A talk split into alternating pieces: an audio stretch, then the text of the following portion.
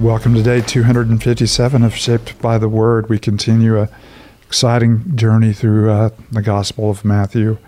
We have Jesus moving toward Jerusalem, and the conflict is becoming more and more intense. But you're also seeing a greater revelation of who He is and of the depth of His love for His people, and the call, you know, to complete allegiance to Him and to follow Him with all of all of their heart. Mm-hmm. Uh, as the uh, conflict intensifies, so does the call to discipleship intensify. And there are, you know, not great crowds that are responding to the heart call, but there are a few that are hearing the message and responding to the message. And of course, through the course of Matthew, there have been some surprising responses, mm-hmm. you know, from people that we least expect to respond to the gospel, responding to the gospel, and again, those we most expect to respond to the gospel, mm-hmm. not responding to it.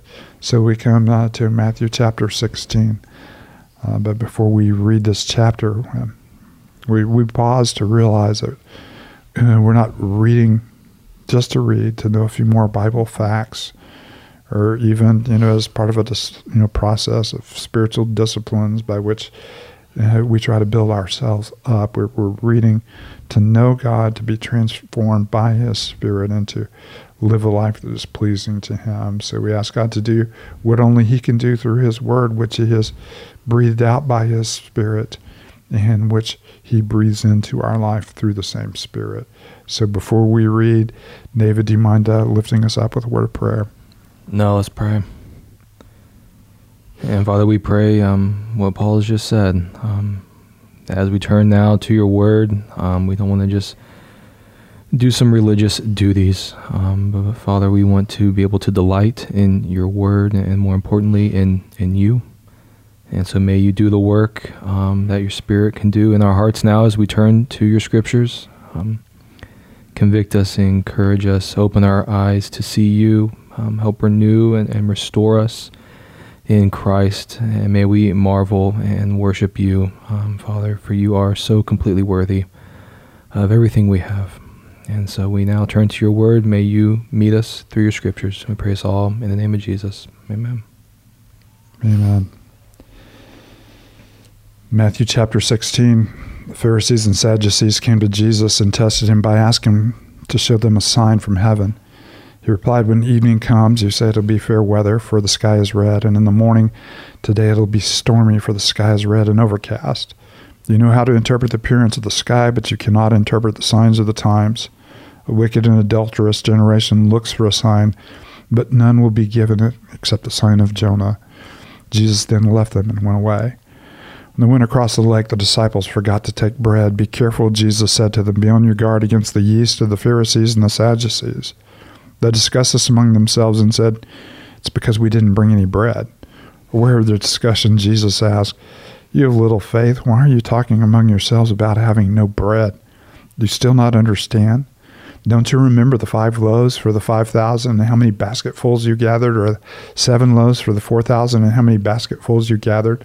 How is it you don't understand that I was not talking to you about bread? Be on your guard against the yeast of the Pharisees and the Sadducees. Then they understood that he was not telling them to guard against the yeast used in bread, but against the teaching of the Pharisees and the Sadducees.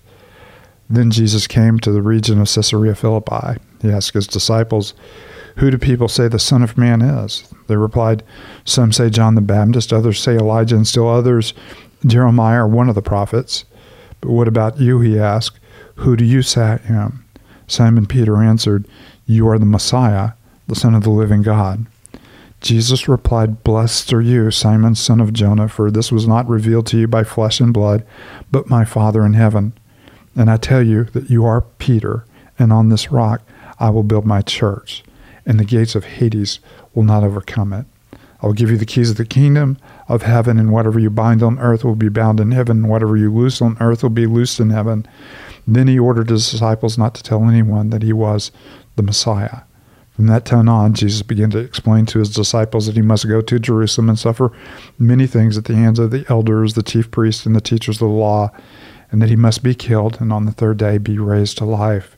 Peter took him aside and began to rebuke him. Never, Lord, he said, this will never happen to you. Jesus turned and said to Peter, Get behind me, Satan. You're a stumbling block to me. You Do not have in mind the concerns of God, but merely human concerns. Then Jesus said to his disciples, Whoever wants to be my disciple must deny themselves and take up their cross and follow me. For whoever wants to save their life will lose it, but whoever loses their life for me will find it. What good it will be what good will it be for someone to gain the whole world yet forfeit their soul? Or what can anyone give in exchange for their soul? For the Son of Man is going to come into his Father's glory with his angels, and then he will reward each person according to what they have done. Truly I tell you, some who are standing here will not taste death before they see the Son of Man coming in his kingdom. And we have uh, we have Peter correcting Jesus. Yeah, we have uh, Rebuking, yeah. Jesus, you know, talking about the eternal plan of God, which is that he would go to Jerusalem and uh, suffer many things at the hands of the, you know, teachers of the law and the chief priest, and uh, die and uh, rise again on the third day. And Peter says, "What a crummy idea that is! you know that that'll never happen." And of course, you have Jesus rebuke, you know, coming back at him. He said, "Get get away from me. Uh, you're thinking like a human. You're not thinking the thoughts of you know God, and you are a stumbling block, you know, to me." So nice passage. What are some of the other things you know that uh, you know stand out as, I mean, you, as you read through this passage? Even just at the start, right? We we see Pharisees and Sadducees, which I guess usually don't get along. They're kind of teaming up to go after right. Jesus, and he even tells them like, "Man, you you can interpret all these little things, but how can you not interpret what is happening right in front of you? Have you not seen the things I'm doing?" And they keep asking for a sign after he's given sign after sign after sign. So I guess he'll just give them one final sign of just raising from the dead after three days and see if that's enough. Yeah, uh, the sign the sign of Jonah, you know, which in other places is explained, you know, just as Jonah was in the belly of a fish, you know, for three you know three nights and three days, so the Son of Man will be in the in the belly of the earth, mm-hmm.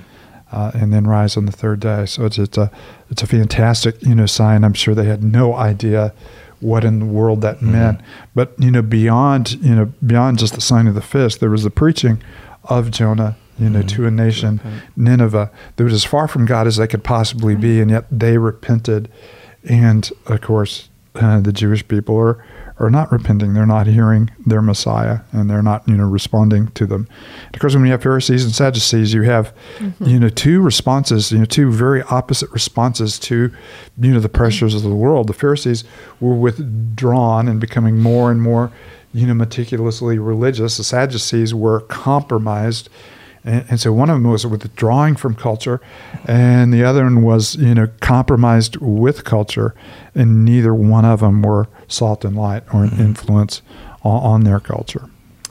And just to hear you say that, that just really convicts my heart. I mean, if that's not what feels like, you know, kind of the times that we live in right now, and yet Jesus would tell them to, you know, guard against that. So there is uh, constantly the the pull of the world and the influence, and not to sit, you know, shift to one direction or the other, but to really be on on your guard. No. And there's a lot to be said. and there. that's what Jesus is meaning when he says that you know be aware of the Yeah. yeast. There's a subtle influence. One is to be compromised, you know, with the world Right. or accommodating, you know, to the world, Mhm. and the other is to be you know with withdrawn from it. And uh, neither one of those, you know, is, is the heart of God, and both of them, you know, lead, you know, to a dead end. Mhm.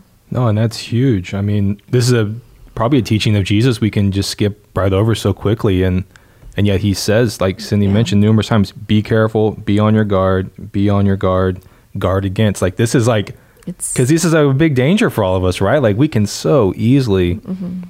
kind of take that cold religious kind of escapism from culture and just doing religious duties, or be so compromised by looking too much like culture. Yeah. And, Mhm. and man, what a tension! And so yeah, Um, withdrawing without engaging or Yeah. engaging, you know, without maintaining purity. Mhm. You know, both of those are you know, both of those are a threat to you know to the church that we can be uh, overly ingrown or we can be overly, uh, you know, uh, acclimatized by our culture and look Mm. more like the people around us than we, you know, show any any real differences. Mm-hmm. And, and of course, you have to love, you know, I'm saying, "What?" Just throwing that out, you know, watch out for the yeast of the, you know, Pharisees and Sadducees. who Said, "Wait a minute, is he mad at us because we, didn't bring bread?" no. yeah. And then earlier, what they said, like, "Hey, do you understand what I'm saying?" They're like, "Yes." yeah, yeah, we And now they're like, Yeah. "Wait, we might not understand what he's saying." we, yeah. He's like, "I can get you bread. Yeah. That's not a big deal." bread is not what we need here. Yeah. Yeah. Be careful About but it compromise. is so yeah. But you have the same thing happening with them that happened with the nation of Israel. God has done these wonderful things right in front of their very eyes, and yet, uh, yet those those lessons are not coming home again and again and again. Uh, we can trust Him, and we can place our lives, you know, in His hands. So you see, you know, the great deliverance, you know, that He's offered on two two occasions, being completely forgotten in a panic in the moment my goodness, we need to, you know, we need to take care of ourselves, and we haven't done that. And he said, No, I've got you. I've got you. Mm-hmm. I don't know. I mean, you have to really appreciate Peter too because he had a moment. Of course, it was followed up by another sad moment, but had a few. yeah, exactly. But then when Jesus asked him, "Who do people say that I am?" and he said, "You know, you are the Messiah, the Son of the living God." And Jesus would tell him that it was not flesh and blood, but that the Father of Heaven had revealed that to him. And so, And then uh, immediately we have another incident, which is also not flesh and blood, uh, where you're being influenced by the ruler of this world. And uh, you know it's it's you know astounding, uh, you know how quickly you can jump from, uh, you know, um, the work of the Spirit in revealing the person of Christ through the Heavenly Father to the work of an opposing spirit opposing Christ, you know, through the work of the enemy. Uh, and, and it does remind us how much we need God's grace, you know, for for mm-hmm. even the most simple declaration, you are the Messiah, the Son of God. We cannot say that with any conviction or any meaning unless that is born of the Spirit in our hearts, mm-hmm. you know, through the sovereign work of the Heavenly Father, bringing us into you know, relationship with Him. And we can just as quickly move to mm-hmm. being worldly and, and playing into the hands of you know the hands of the enemy as well. So you, you don't have in mind the things of God. You ju- you're thinking like a you're thinking like a mere human. You know, these are worldly thoughts that you're having rather than you know godly thoughts. which there again, I feel like is why you're on your guard, right? So because you can have that moment of walking in the spirit and then the flesh, but don't take confidence in the flesh. You were wrong, you know, and so we continue to guard our heart and yeah, pursue Yeah, well, Christ. you know, um, and, and even that, you know, even that can become a work where we, you know, we guard our heart and, and we protect our heart, and uh, and, and of course, you know, you're you're about to hear it. So I'm going to jump, you know, jump the shark here and go into, you know, the, uh, the next week's passage. That's fine. But uh, you're, we're about to, you know, go to the Transfiguration, where again you hear the words from the Heavenly Father. This is my Son, whom I love. You need to listen to Him, and uh, and of course that is a call for us to be close to Him, to hear His His voice, and to have our hearts, you know, guarded in Him, which is you know the promise you know that uh, Paul gives us. You know, uh, you know, do not be anxious you know, about anything in the book of Philippians, but in everything by prayer with petitions and thanksgiving, present your requests to God, and the peace of God, which transcends all understanding, will guard your hearts and your minds in Christ Jesus as we draw near Him. He He guards our hearts and minds in Him. and then you got a, the call to discipleship right? Towards the end of here that's uh every time we read one of these calls to discipleship i'm encouraged because i'm like oh yeah i need to hear that again. But i'm also so convicted because it's such a big call. And i remember reading you know one of my kind of pastor crushes is scott sauls which is a pastor we all kind of admire. And and look to and i remember one of his books he said we often get the call of, of discipleship wrong we think it's deny your neighbor uh, pick up your comforts and follow your dreams Yeah. and he goes, no, but this is the call. Yeah, and so we've no. so often kind of co-opted this call of Christ to to kind of fit into our, our kind of version of Christianity. But man, every time I read this, it's just blows apart everything I try to make the call of Christ into. And yeah, you know, so and, and a lot of times, is. you know, if you're in a, an evangelistic setting, you know, the call will be, you know, pray this prayer, and you you can go to heaven when you die. Mm-hmm. and, and of course, the call that Jesus makes is not a pray this prayer kind of call. It's a total commitment call. Then Jesus said to his disciples, let's just read as we close. And then Jesus said to his disciples, Whoever wants to be my disciple must deny themselves and take up their cross and follow me. For whoever wants to save their life will lose it, but whoever loses their life for me will find it. What good will it be for someone to gain the whole world yet forfeit their soul?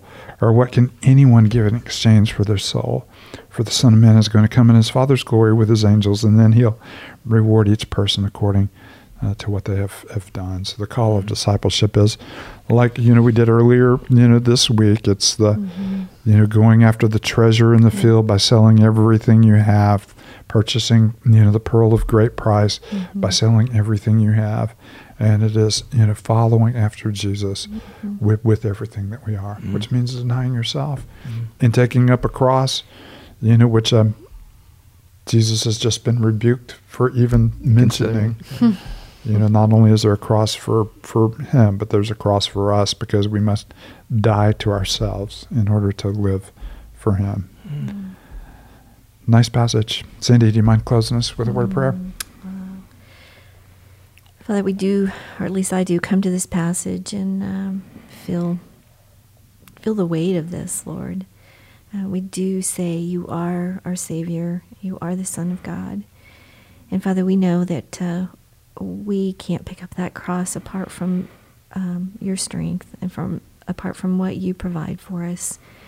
So, Father, meet us where we are. We um, and you've called us to this challenge. We ask, Father, that you give us all we need um, to walk in the way that you would have us walk, and to love you, and to to honor you, and to be your people. so, Father, just be with us. It's in uh, Christ's name we pray. Amen.